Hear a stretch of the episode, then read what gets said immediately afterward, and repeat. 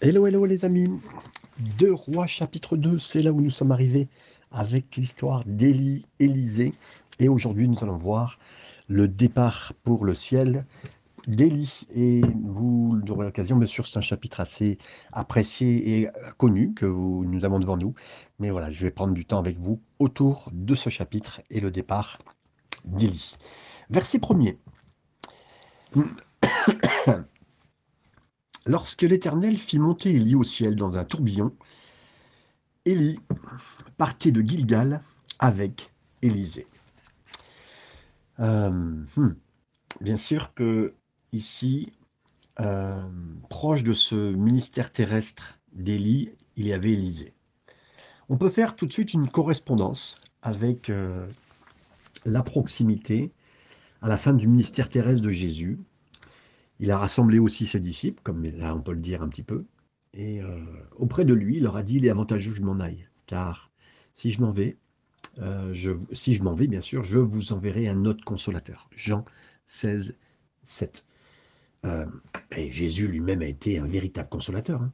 Si vous naviguiez dans une tempête et il était là, cette tempête venait abattre votre bateau, il a été d'un grand réconfort. Et ça serait un réconfort d'avoir Jésus avec vous, car il pouvait simplement prononcer un mot et la tempête s'arrêtait. Si vous organisiez une fête et que vous manquiez de nourriture ou de boisson, bah, Jésus était un réconfort avec vous, parce qu'il était capable de nourrir des milliers de personnes avec quelques morceaux de pain et, puis de transformer l'ordinaire en vin. Si vous étiez malade, quel réconfort ce serait d'avoir et d'être en présence de Jésus, car simplement il prononçait une parole de guérison et la maladie disparaissait. Alors, pourquoi alors aurions-nous besoin d'un autre consolateur? Ben, La réponse est que lorsque Jésus était sur terre, il était physiquement limité à se trouver à un seul endroit à la fois. Dès que son Église a grandi, son Église grandirait et son royaume s'étendrait. Et il a dit, je dois partir afin de pouvoir euh, vous apporter hein, toute cette nécessité de ma présence. La réponse qu'on pourrait apporter à ces, aujourd'hui, en ces instants, c'est que euh, il était présent, comme je vous le disais, physiquement limité à un seul endroit à la fois. Et son Église a grandi. Ce consolateur, il a dit voilà, je dois partir. Cette limitation, elle est dans mon, corps physique. C'est pourquoi maintenant, euh, l'incarnation, c'était faite pour une personne. Mais maintenant, euh, le Seigneur avait, entre guillemets, son esprit qui pouvait se répandre sur chacun. Jésus présent pour plusieurs personnes à plusieurs endroits différents. Ça, c'était la suite. C'est pour ça qu'il a dit c'est avantageux pour vous que je parte.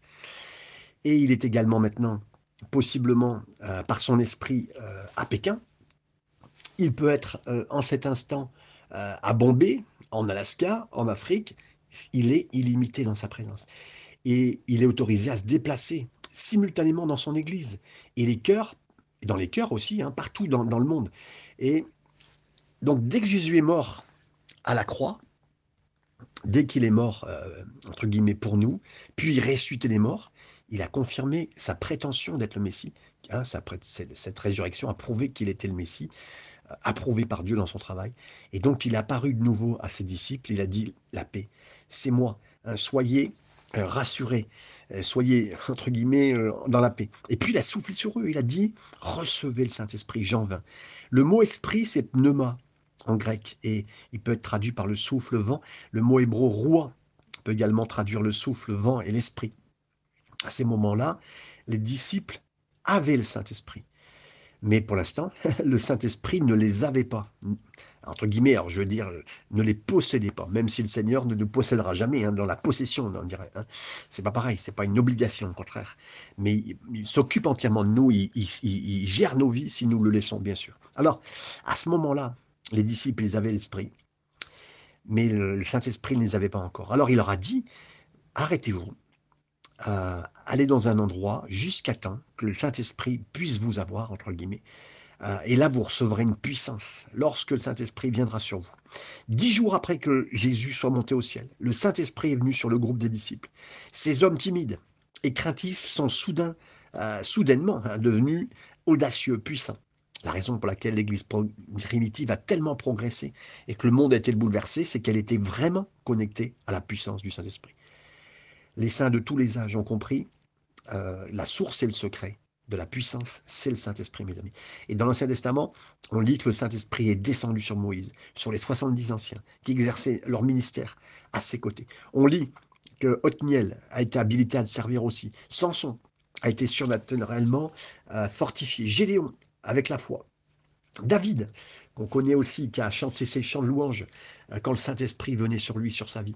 Et dans notre texte, on voit aussi un autre exemple du Saint-Esprit qui est descendu sur un homme. Son nom était euh, Élisée. Pendant six ans, il avait accompagné le ministère d'Élie. Et là, il a observé que la puissance du Saint-Esprit était le secret de ce ministère d'Élie.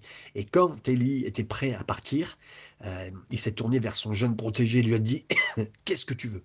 Alors, qu'est-ce qu'il lui a dit? Ben, Je veux une double portion, euh, dans le, le même esprit qui est sur toi.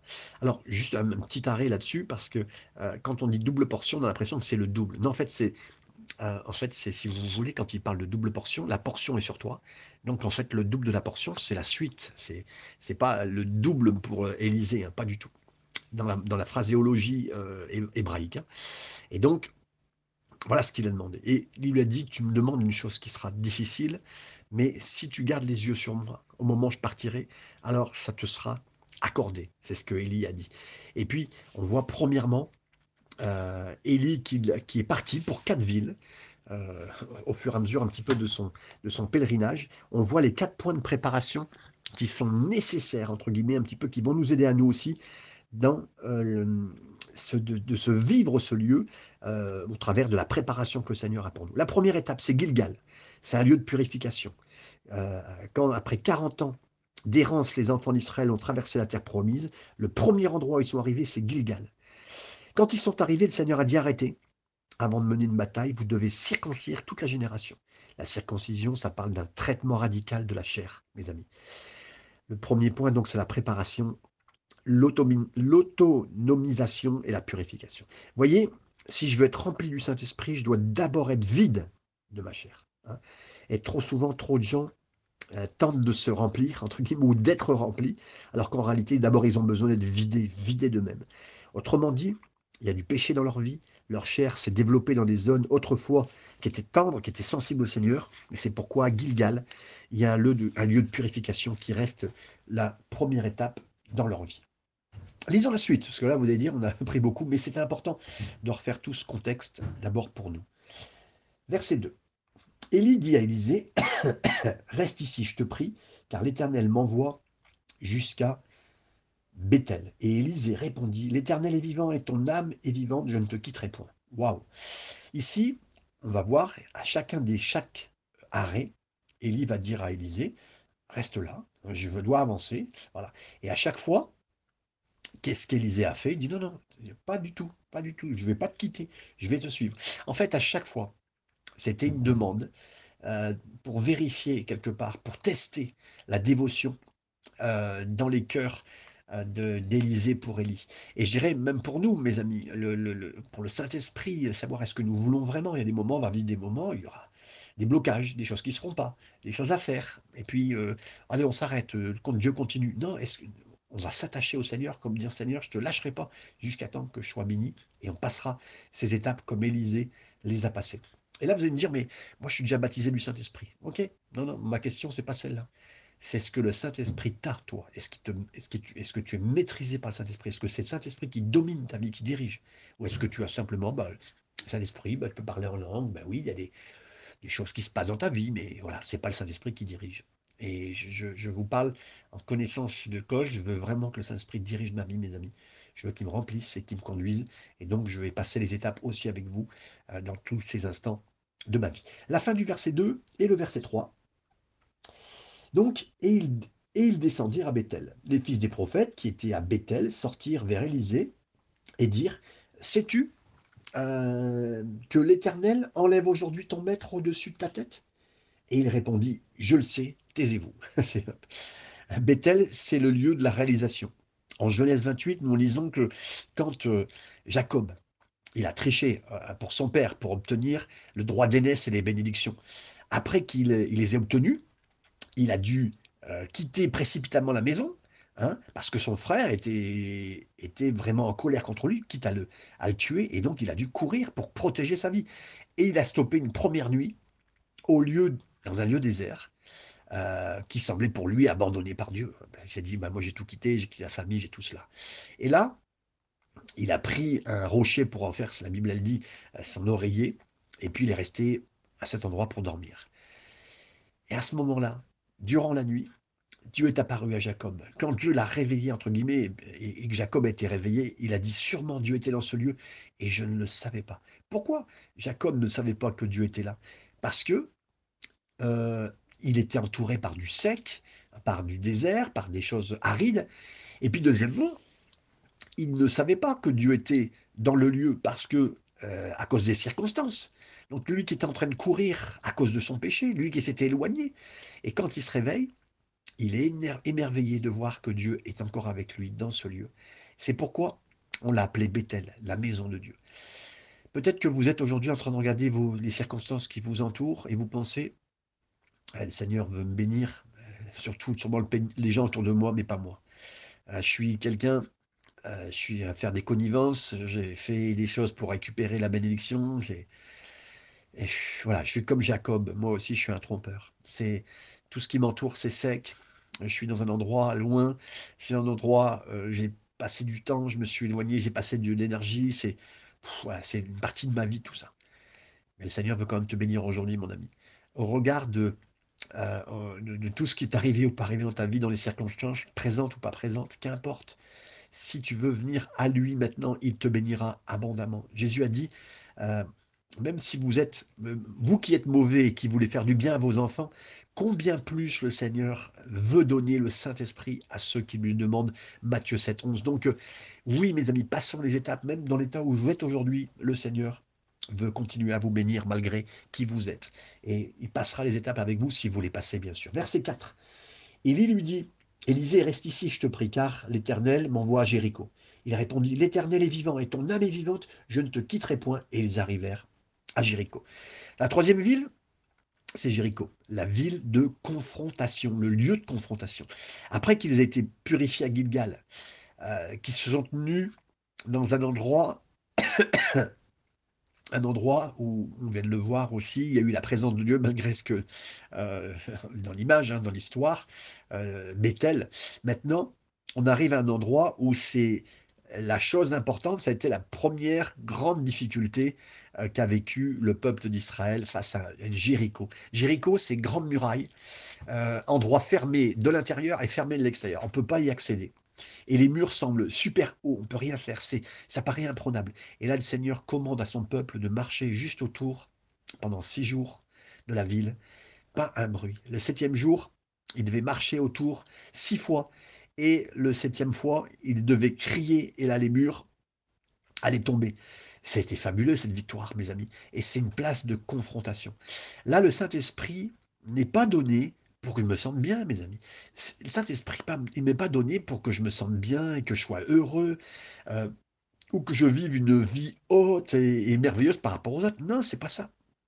Le Saint-Esprit, il m'est donné pour le dessein de servir, mes amis, pour prendre des Jéricho, pour prendre nos Jéricho, pour atteindre des gens avec des murs euh, puissants devant nous, euh, puissants, des portes fermées, euh, des changes des vies, des situations. Jésus a dit, vous recevrez une puissance et vous serez mes témoins.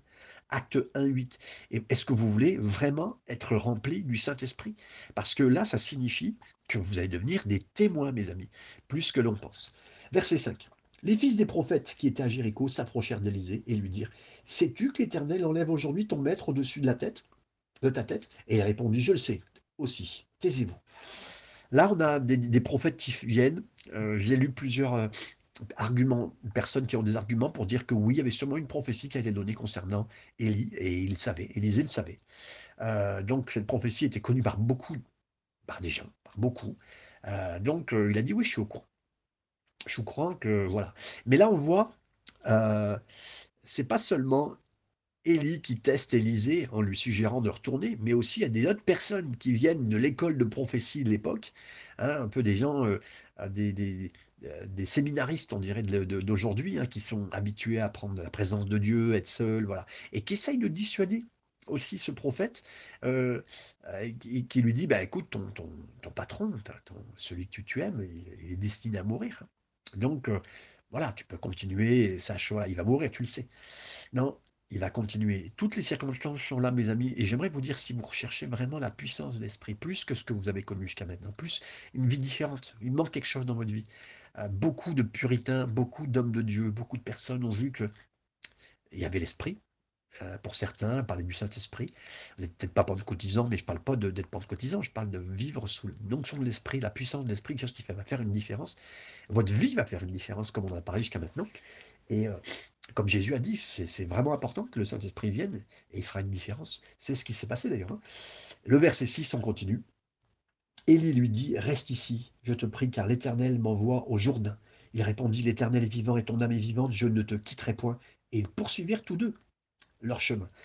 Mes amis, c'est pour arriver euh, à cette douzième, de, double portion, euh, double portion qui arrive là, de l'esprit, sur moi, sur nous, sur qui que ce soit, mais il y a des étapes, il y a des difficultés, il y a des, choses à bien comprendre, à avancer, à laisser le travail sur, survenir en nous, en nous, autour de nous, et les circonstances, même compliquées.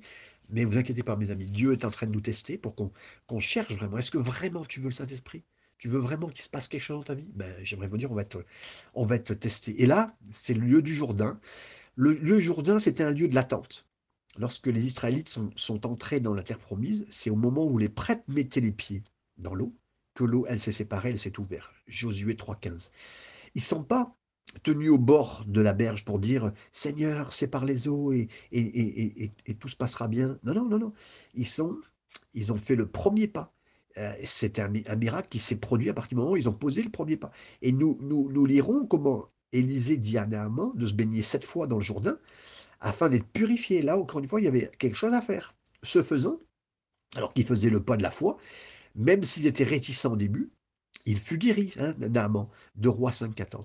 Si vous désirez, mes amis, être remplis et fortifié du Saint-Esprit comme jamais, comme peut-être notre génération ne l'a pas vécu, parce que c'est ça qu'il faut que nous vivions quelque chose de nouveau, vous devez arriver au lieu de l'attente.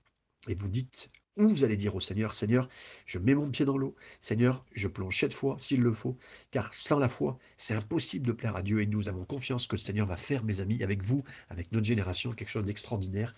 Euh, une génération d'Élie, d'Élysée, qui sont capables d'apporter euh, des choses à, chacun.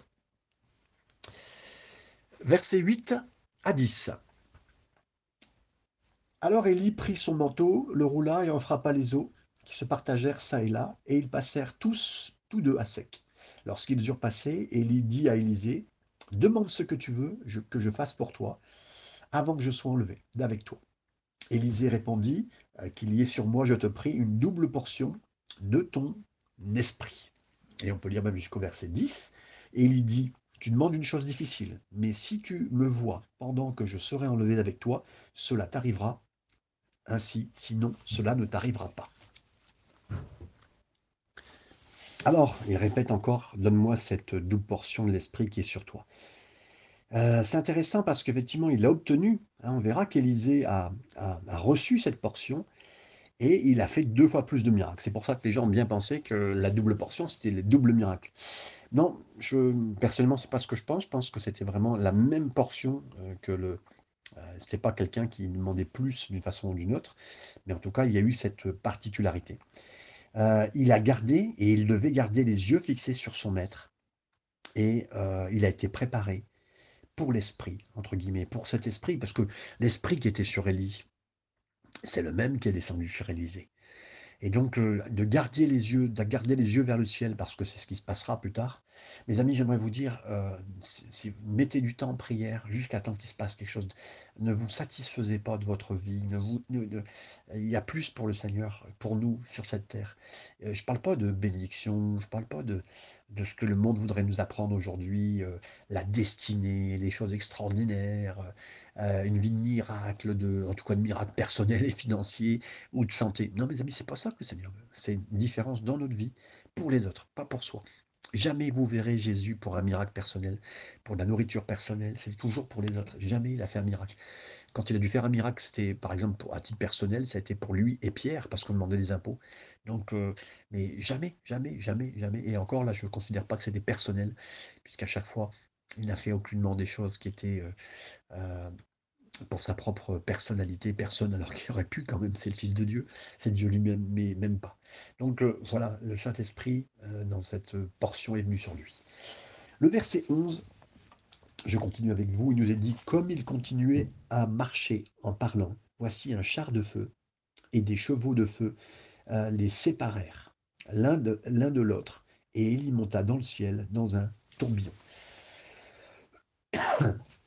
à l'heure de son départ, Élie euh, marchait avec son disciple, mes amis, jusqu'au bout.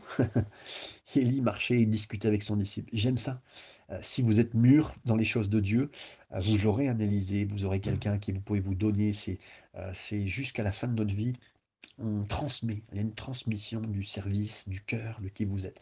Et je prie que lorsque le Seigneur viendra pour moi, je puisse marcher avec quelqu'un qui est grandi avec lui et à qui j'ai pu parler des choses du Seigneur. Ensuite, l'image aussi du, chariot dans le feu, c'est vraiment euh, la façon dont Élie a mené sa vie euh, spirituellement. C'est-à-dire qu'il était un tourbillon, voilà, euh, qui venait sur cette terre. Et vous le savez, par rapport à Jésus, il a été avant lui, c'était un tourbillon, c'était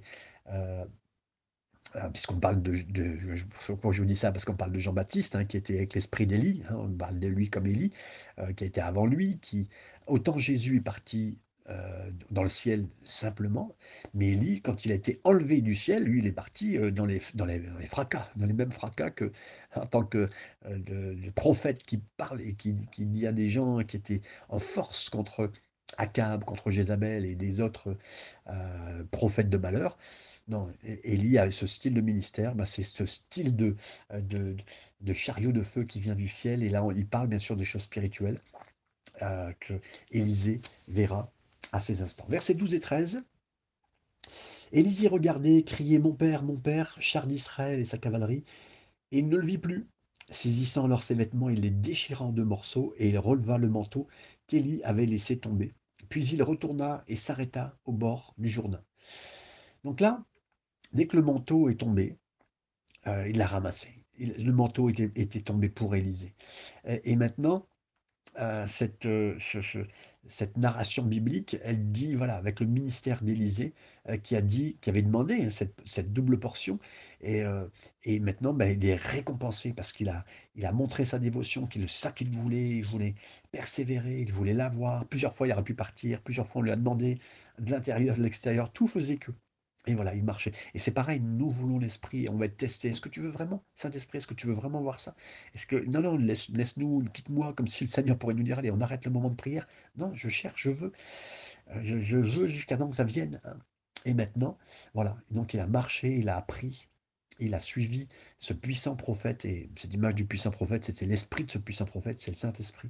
Et maintenant, ben voilà, il peut le, il peut le prendre, entre guillemets, il va déchirer son vêtement. On sent aussi, quand on déchirait son vêtement comme ça, c'était une tristesse, on ne le faisait pas comme ça, on faisait, euh, quand il y avait une grande tristesse, il le fait parce qu'il y a cet amour euh, du serviteur de Dieu. Euh, beaucoup ont utilisé, Élisée, ont utilisé Élie et Élisée comme des serviteurs qui étaient qui donnait un, qui donnait un autre, tout à fait. Un, qui élevait un autre, tout à fait. Oui, il y a beaucoup de choses à bien voir comme ça. On ne peut pas en faire une base euh, absolument intégrale et obligatoire pour toutes les églises, mais voilà, c'est un très bon exemple, c'est vrai, euh, de personnes qui aimaient le Seigneur. Versets 14 et 15, on continue avec les versets qui nous dit Il prit le manteau qu'il y avait laissé tomber, il en frappa les eaux, et il dit Où est l'Éternel, le Dieu d'Élie? Lui aussi, il frappa les eaux qui se partagèrent ça et là, et Élisée ça, verset 15. Les fils des prophètes qui étaient à Jéricho vis-à-vis l'ayant vu dire L'esprit d'Élie repose sur Élisée. Et ils allèrent à sa rencontre et ils se prosternèrent contre terre devant lui. Là, mes amis, Élisée, il arrive devant la première étape de sa vie, suite à ce, à ce que Élie est parti. Et tout de suite, ben, maintenant qu'il a ce manteau, qu'il a cette portion de l'esprit sur lui, eh ben, les eaux se, séparent. Qu'est-ce que ça prouve? Ben, Ça prouve que l'esprit qui était sur Élie est bien sur Élisée. La première chose qu'il a faite, eh ben, il peut la faire. Ça, ça, me, ça me touche, ça m'intéresse beaucoup parce que le dernier miracle d'Élie, ben, c'était la même chose que le premier miracle d'Élisée. Parce que, voilà, Élisée, il a regardé son maître faire et après, il a dupliqué euh, le dernier miracle qu'il avait fait. Je, euh, pour nous, c'est pareil, tout ce que euh, nous, nous, avons vu du Seigneur, euh, voilà, le Seigneur nous a montré, ben voilà. Et si vous êtes avec quelqu'un aussi, que vous voulez cet enseignement, suivre ce que le Seigneur dit, soyez simple. Et, je pense aussi à Pierre qui avait coupé l'épée euh, avec l'épée l'oreille de Malchus, Luc 22, 51. Ben, quel miracle! Euh, ben maintenant, il a été celui qui a guéri les blessés, alors que lui, c'était le dernier miracle que le Seigneur a fait hein, sur cette terre avant toute chose. Euh, et ben maintenant, Pierre a été celui qui a guéri des gens, qui a amené des gens aussi à, à- revenir au Seigneur. Et Paul le disait, hein, soyez compatissants les uns envers les autres, vous pardonnant les uns aux autres, comme il nous a dit dans Éphésiens 4, 32. Puisse le Seigneur nous aider à être des, des personnes guérissantes, indulgentes, rédemptives et euh, qui apportent la consolation. Et puis, bien sûr, on le voit, même les, des prophètes le rencontrent et lui disent, ah ouais, on voit qu'il y a l'esprit d'Élie sur toi. Euh, mais que le Seigneur soit béni hein, de voir cela euh, dans son cœur, sur sa vie. Versets 16 à 18. Voici, il y a parmi des serviteurs cinquante hommes vaillants. Veux-tu qu'ils aillent chercher ton maître? Euh, Peut-être que l'Esprit de l'Éternel l'a emporté, l'a acheté sur quelques montagnes ou dans quelques vallées. Il répondit, ne les envoyez pas. Mais ils le pressèrent longtemps et il dit, envoyez-les. Ils envoyèrent les cinquante hommes qui cherchèrent Élie pendant trois jours et ne le retrouvèrent point. Lorsqu'ils furent de retour auprès d'Élysée, qui était à Jéricho, il leur dit, ne vous avais-je pas dit, n'allez pas. Ouais. 50 hommes dévoués pour étudier les Écritures qui disent, on ne peut pas croire euh, qu'Élie réellement été pris, qu'il a vraiment été euh, euh, enlevé. hein. Peut-être que voilà, il- peut-être qu'il est juste dans une des montagnes que le Saint-Esprit l'a pris, que l'Esprit l'a pris, puis l'a mis dans une montagne comme il faisait déjà une autre fois. hein. Euh, bah, vous savez, il y a plein de gens qui ne croient pas hein, à l'interprétation littérale de la Bible. Et quand, euh, mais, par exemple, quand l'enlèvement aura lieu, ils chercheront partout, ils se demanderont mais où est-ce qu'ils sont passés, ces chrétiens radicaux, hein, mes amis? Ça, c'est beaucoup de gens qui croient en ça. Mais euh, euh, c'est bien sûr que ce texte nous aide à, voir que oui, le Seigneur peut enlever, euh, il l'a fait, il le fera pour nous tous, les croyants, dans les derniers temps, bien sûr, d'enlever les croyants, juste ce que je pense, moi, juste avant la grande tribulation. Versets 19 à 22, les gens de la ville dirent à Élisée, Voici le séjour de la ville est bon, euh, comme le voit mon Seigneur, mais les eaux sont mauvaises et le pays est stérile. Il dit, Apportez-moi un plat d'œuf et mettez-y du sel. Et lui apportèrent. Euh, il alla vers la source d'eau, des eaux, et il y jeta du sel. Et il dit, Ainsi parle l'Éternel, j'assainis ces eaux, il n'en proviendra plus ni, ni mort, plus ni mort, ni stérilité. Et les eaux furent assainies jusqu'à ce jour, selon la parole qu'Élisée avait prononcée. Ce qui est extraordinaire, c'est que euh, Élisée, il a, il a vraiment reçu le Saint-Esprit, l'Esprit qui était sur Élie. Et lui, maintenant, ben, il a fait des nouvelles choses. C'est ce que Jésus a dit. hein. Mais il a fait de nouvelles choses dans le sens où il passe à Jéricho. Ben, je sais pas, pas pour dire faire un miracle pour un miracle. Il a vu qu'il y avait un moment de sécheresse, qu'on ne pouvait plus rien faire. Et que, euh, voilà, que maintenant, euh, même à l'agriculture, tout bloquait la ville. Ben, il a béni de la part du Seigneur. Et puis, il a, mis ce qu'il fallait dans euh, les eaux afin que l'eau soit guérie, entre guillemets.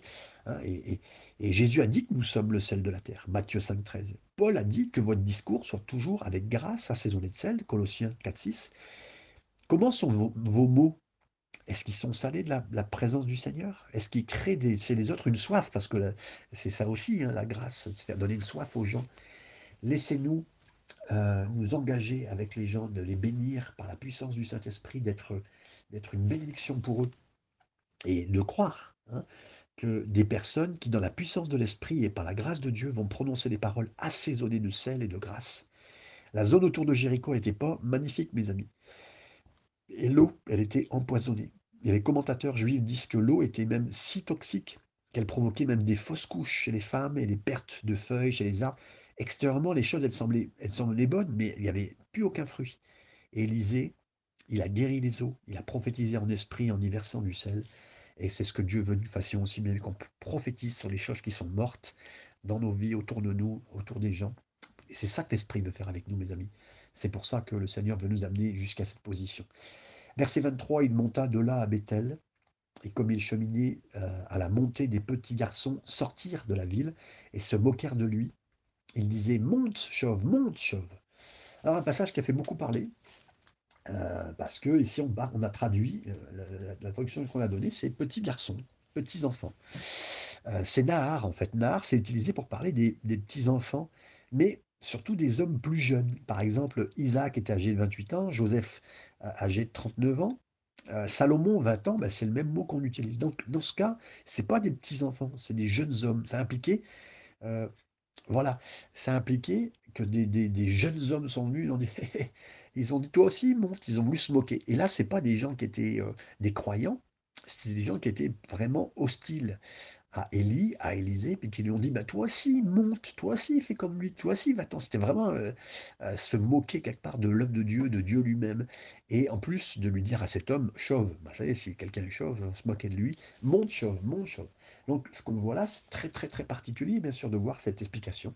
Mais voici ce qui se passe, versets 24-25.